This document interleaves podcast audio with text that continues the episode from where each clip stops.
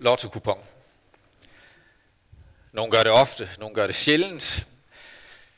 Jeg gør det faktisk aldrig, og alligevel så går jeg ind imellem og tænker, åh, det kunne godt nok være fedt, hvis man engang vandt den store gevinst. Det kommer så ikke til at ske jo, så længe jeg ikke køber den. Men måske du kender drømmen. Kender du det drømmen om, hvis nu der bare ikke manglede noget, og aldrig gjorde det? Hvis lånene var betalt ud, og alt var på plads. Jeg kan huske, da vi nåede den der måned, hvor vi betalte det sidste ud på vores SU-lån. Og jeg, jeg, jeg troede, nu bliver det en fest.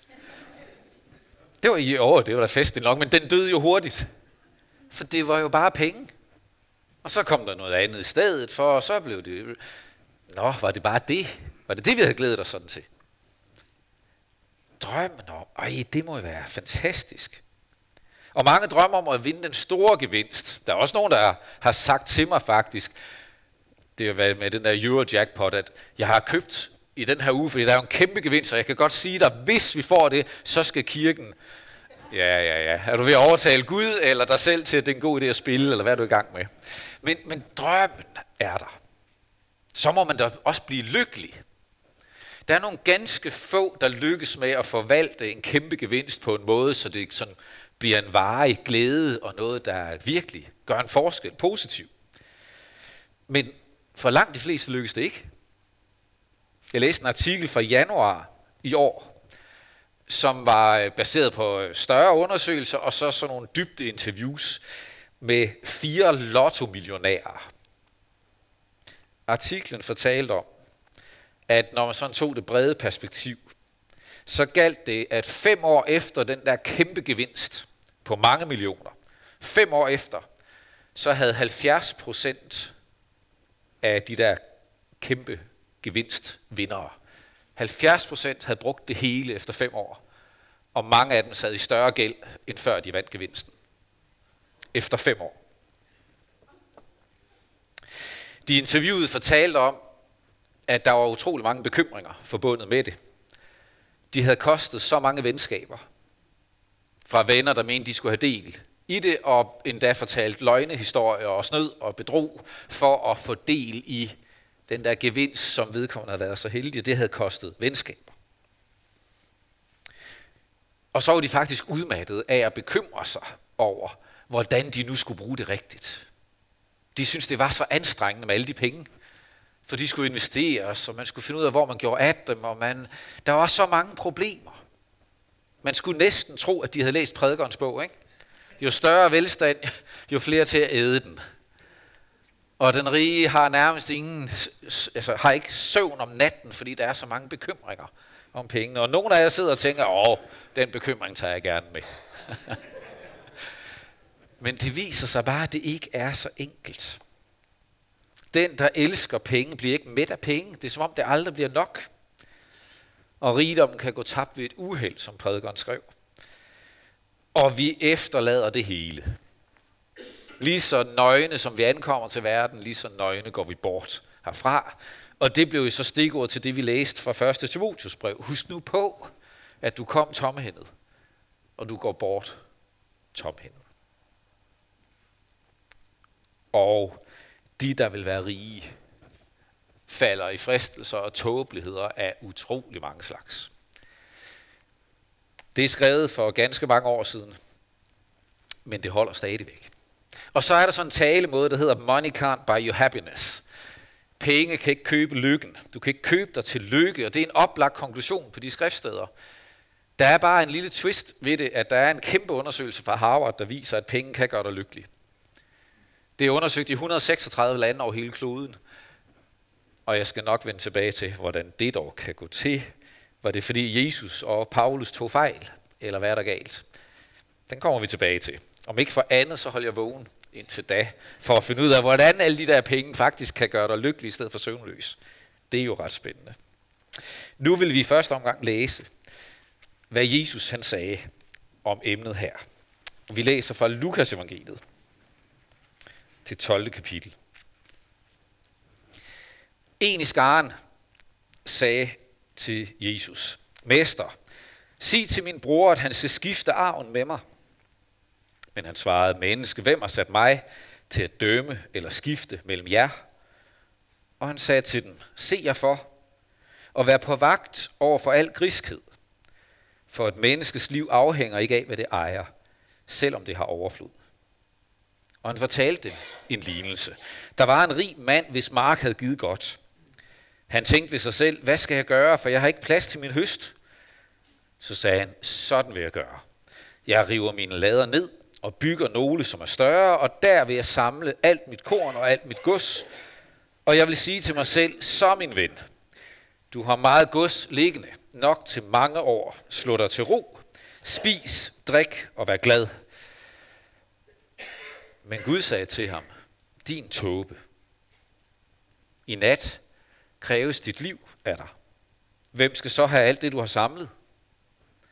Sådan går det den, der samler sig skatte, men ikke er rig hos Gud. Amen.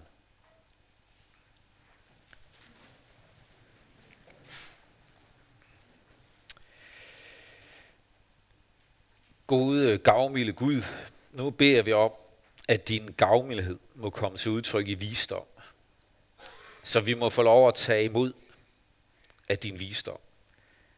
Så vi må få lov at indse rigdommens fristelse, men også få lov at blive vist en vej til frihed. Amen.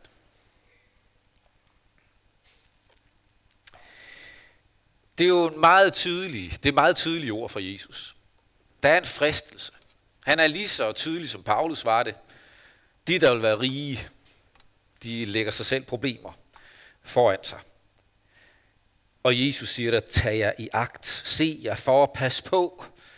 For griskhed har det med at snige sig ind over alt. Hele tiden lysten efter mere.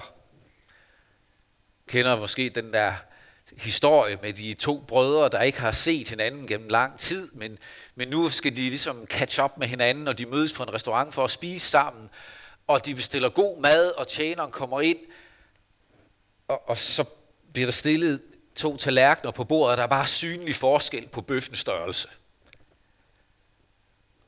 Og de sidder der lidt, og så rækker den ene bror ud og tager den store bøf.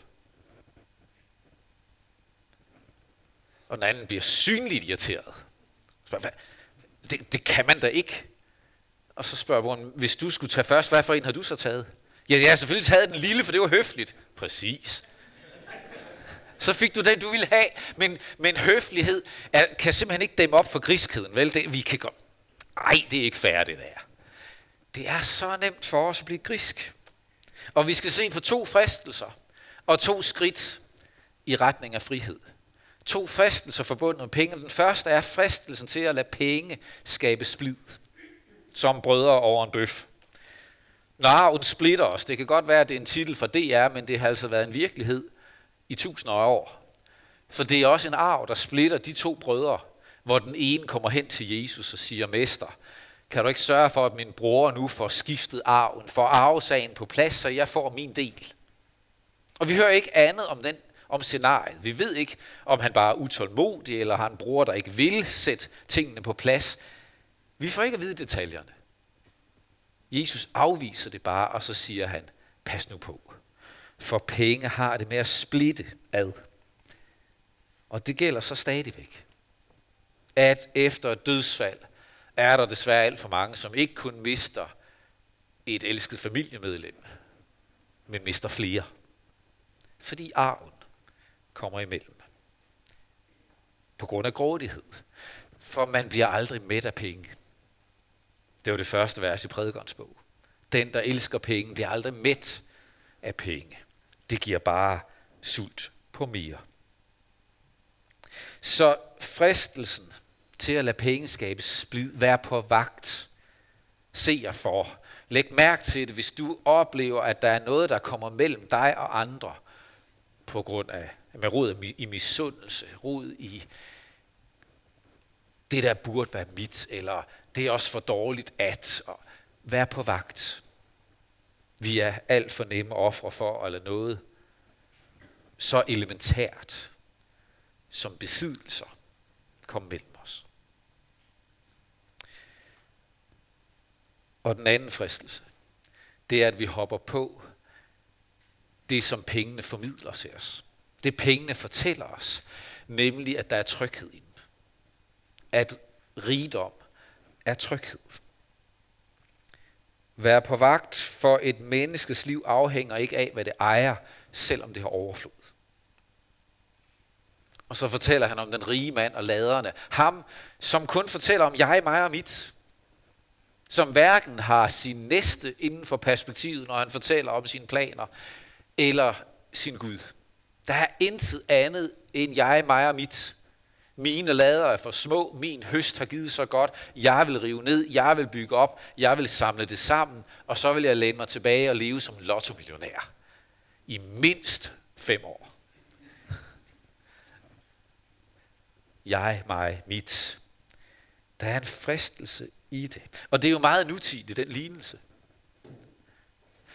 Der er rigtig mange danskere, som siden 2019 har spekuleret i, hvordan de skulle få bygget nogle lader, som kunne rumme flere penge, end der måtte stå i banken, før man fik negative renter. Fordi markerne havde givet ganske godt. Erhvervet havde givet godt. Mit arbejde gav godt. Der kom meget i lønningsposen. Og pludselig så indførte bankerne negative renter. Og nej, hvor blev mange utilfredse. Det er da mine penge. Det er tre år siden. Nu vender det så pludselig, som tingene har det med at gøre. Så nu buller inflationen af. Så nu er problemet ikke, om vi kan have lader, der er store nok. Nu er det, om vi kan få lukket hullerne, så det ikke forsvinder for hurtigt. Fordi nu buller inflationen bare.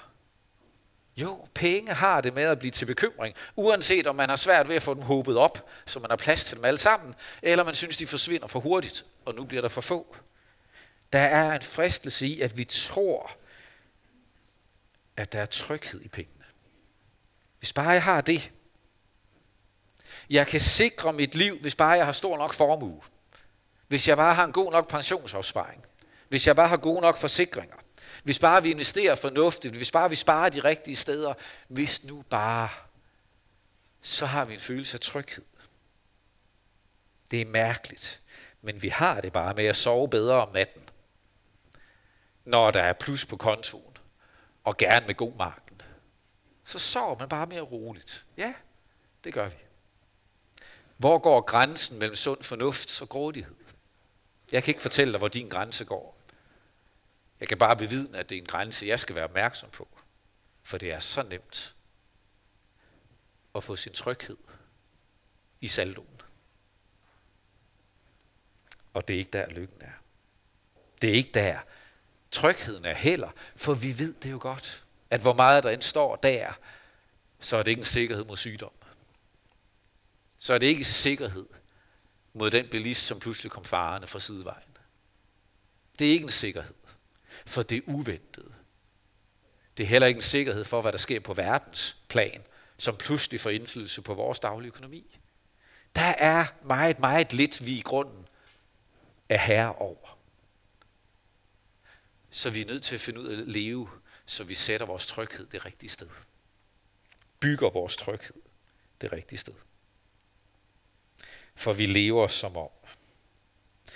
Lever som om, at Gud ikke findes, og at livets lykke alene er op til mig. Min fornuft, min økonomiske sans og min evne til at skabe malighed, sikkerhed, tryghed. Og det holder ikke.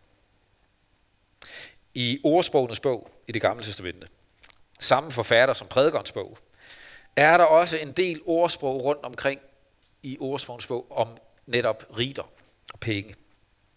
I skal have to af dem. Det, det første ordsprog, det tager udgangspunkt i billedet af en by på, altså i Israel i gammel tid, hvor det vigtigste i en by for at skabe sikkerhed, det var bymuren. Det var der, der var en solid mur omkring, så fjender ikke bare kunne trumle ind over byen, når der var angreb. Og som del af bymuren og bymursværket, som jo var et stort bygningsværk, så var der også et fæstningstårn. Et sted, hvor man altså havde udkig efter fjenderne. Det er det billede, der bruges her i ordsprogens bog kapitel 18. Og siger, Herrens navn er et fæstningstårn. Den retfærdige løber ind i det og er i sikkerhed. Altså for den, der søger Gud, så er det Guds retfærdighed, det er Guds magt, det er Guds storhed, der er min sikkerhed. Det er ham, jeg søger ly hos. Jeg søger Guds navn, fordi der har jeg min tryghed. Det er ham, der beskytter mig. Det er ham, der giver mig tryghed for fremtiden. Det er ham, jeg tør lægge mit liv i hænderne på. Herrens navn er et fæstningstårn. Og så fortsætter den. Den riges velstand er hans befæstede by. Som en knejsende mur i hans egne tanker. Altså for den, der søger Gud, så er det, det er Gud, der er min tryghed, min sikkerhed, ham jeg søger ly hos. Men for den rige er der en fristelse til, at det bliver min velstand, der er min bymur. Det er min velstand, der skal beskytte mig. Det er det, der skal slå mur omkring mig, så ondskaben ikke når mig. Og i mine egne tanker er min saldo som en knejsende mur. Den bliver stående for altid. Lige indtil den vælter, ikke er der mere.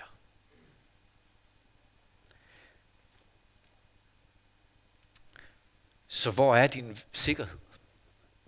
Hvad er det, der hjælper dig til at sove trygt om natten? Hvor er det, du finder ro, når bekymringerne trumler? Er det i din saldo? Er du inde og tjekke netbank for at se, hvordan er det egentlig, det står til? Er det dine forsikringer? Er det din pension? Din sundhedsforsikring er jo vidunderlig at have til at få hurtig hjælp, men det er ikke en sundhedsforsikring, der beskytter dig mod sygdom. Hvor er det, vi har vores tryghed? To fristelser. Fristelsen til at lade rigdom splitter sig komme mellem os. Og fristelsen til at tro, at rigdom giver mig tryghed. Og så to skridt i retning af frihed.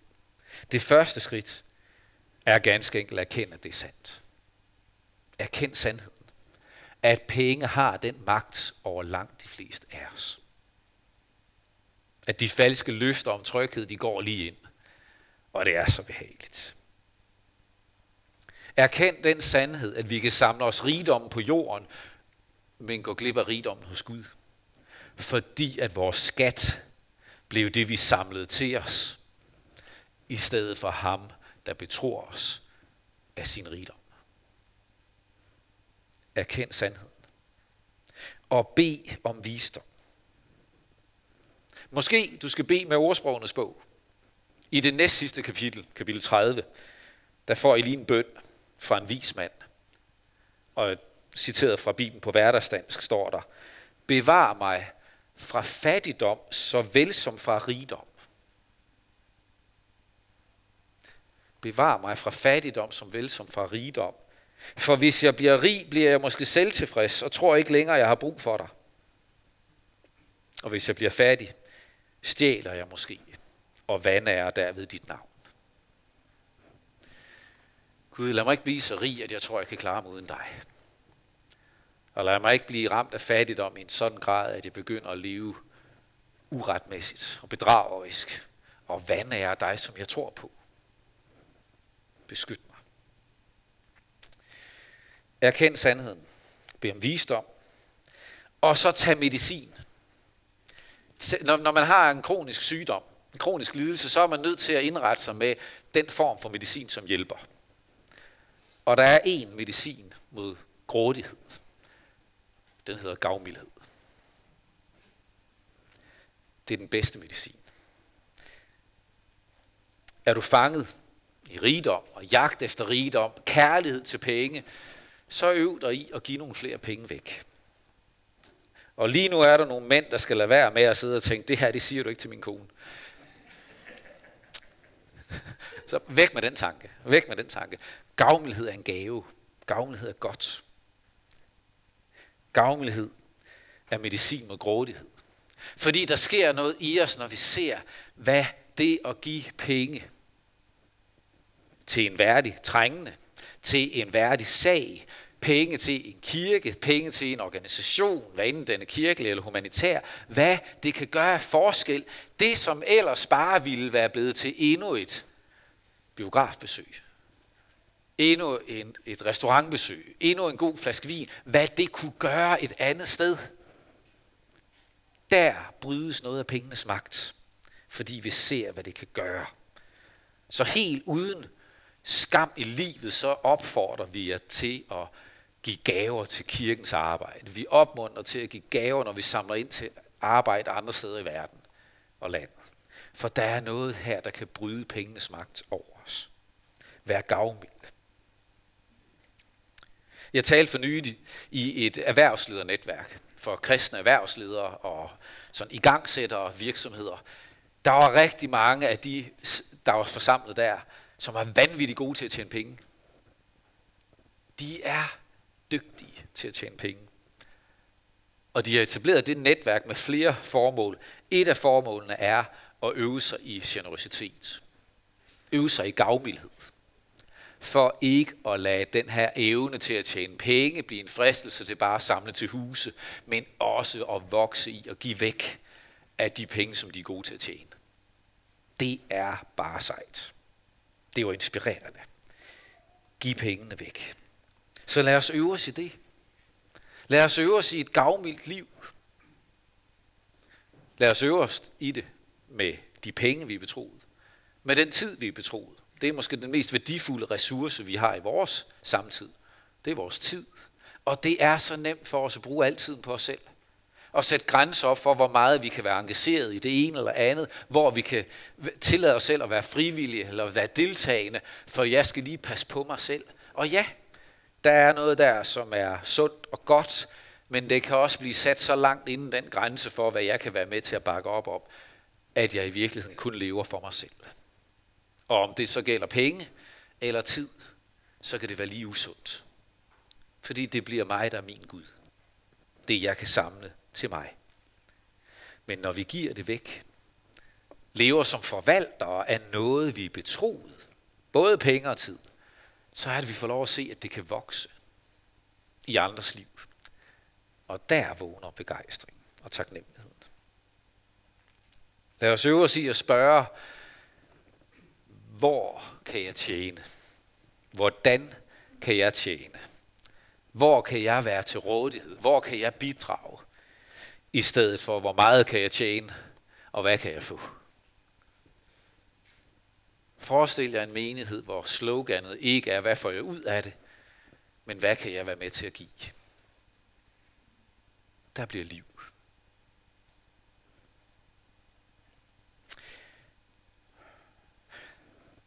For gavmildhed gør lykkelig. Det var det, den der undersøgelse fra Harvard for 10 år siden viste. I 136 lande, uanset hvor rige eller fattige folk var, og hvor rige eller fattige en kultur det var, så viste det sig over hele kloden, at penge gør dig lykkelig, hvis du bruger dem på andre end dig selv. Så hvis ikke pengene gør dig lykkelig, så er det fordi, du bruger dem forkert. Det var ikke Jesus, der sagde det. Det var en Harvard-undersøgelse. Og det er bare tankevækkende. At glæde og taknemmelighed opstår der, hvor jeg øver mig i at være til velsignelse. Frem for at værne om mit. Og have mit for mig selv. Penge brugt på andre end mig selv, gør mig mere glad end penge brugt på mig selv. Det er en global erfaring. Og det gælder livet i al almindelighed. Men det gælder jo også i et større perspektiv. Da Paulus i brevet til Korinthermenigheden opmuntrer dem til at give og give rundhåndet i en indsamling til at afhjælpe nøden hos andre kristne, som mangler. Da han opmuntrer dem til gavmildhed, så skriver han, i kender jo, hvor Herres Jesu Kristi nåde, at han for jeres skyld blev fattig, skønt han var rig, for at I kunne blive rige ved hans fattigdom. Det er, det er topmålet, det her. Det er topmålet for gavmildhed og givertjeneste, uanset om det drejer sig om tid eller penge. Vi tror på ham, som gav sig fattig.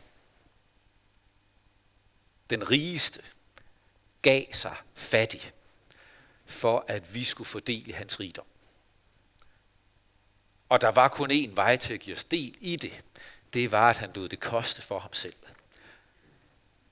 Der er, der er en løgn, der indimellem trives blandt øh, os kristne, det er, at det vi giver til Guds rige, det kan vi slet ikke mærke. Det er løgn. Du kan ikke give noget. Du kan ikke give, så du ikke kan mærke det, hvis du rent faktisk giver. Det koster noget. Det koster på antallet af weekendture eller ferieture. Det koster på antallet af biler. Det koster på antallet af udskiftninger af alt det, man synes er dejligt og lækkert. Det koster. Men penge, der bliver givet,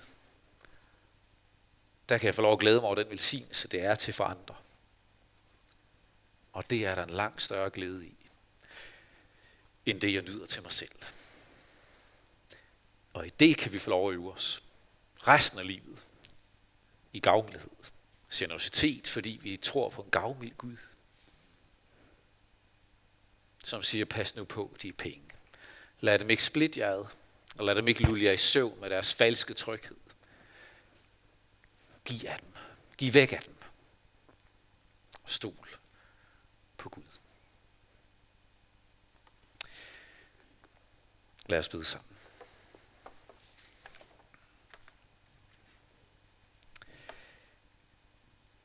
I Gud. Tak for din gavmildhed. Fra skabelsens morgen,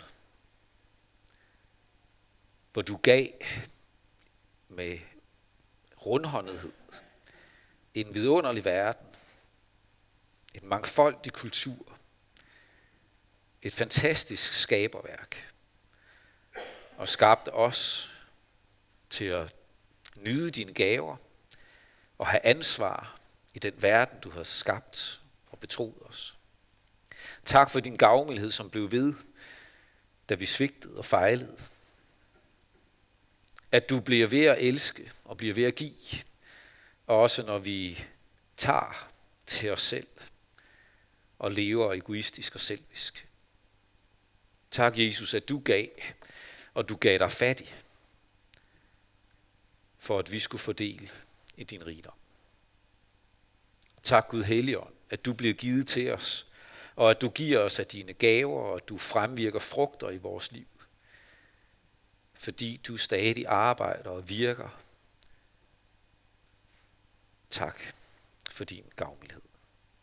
Hjælp os, at vi må få lov at leve som generøse mennesker. Lad os være gavmilde med tid, med penge, med overbærenhed, med imødekommenhed, med gæstfrihed. Lad os leve gavmildt med alt det gode, du har lagt i hænderne på os. Hjælp os til at leve som ambassadører for dit rige. Og vær nær hos din kirke på en særlig måde, der hvor den er ramt af forfølgelse og trængsel. Vi beder for vores by, for vores byråd og vores borgmester, Torben Hansen. Beder for børn og unge i vores by, daginstitutioner og skoler, familier og hjem. Vi beder om din velsignelse og beskyttelse over enhver, som venter et barn. Beskyt både dem og det ufødte barn, de bærer på. Så beder vi for alle, som sidder med sorg og savn, fordi de har mistet. Alle, som lider under sygdom på læge eller sjæl. En hver, som kæmper med anfægtelser eller manglende livsløst. Kom med din kærlighedskraft, når vi kæmper med brudte relationer eller et slidt ægteskab. Hør os, når vi hver især i stillhed beder for dem, du i dag minder os om.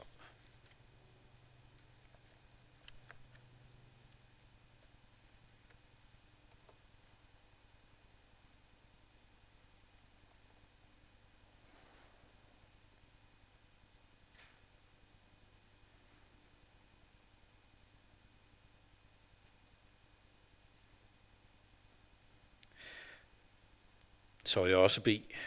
Gud, jeg har fået en øh, mail i den her uge med en opfordring til kirkebønden også at bede sammen for de her to ting.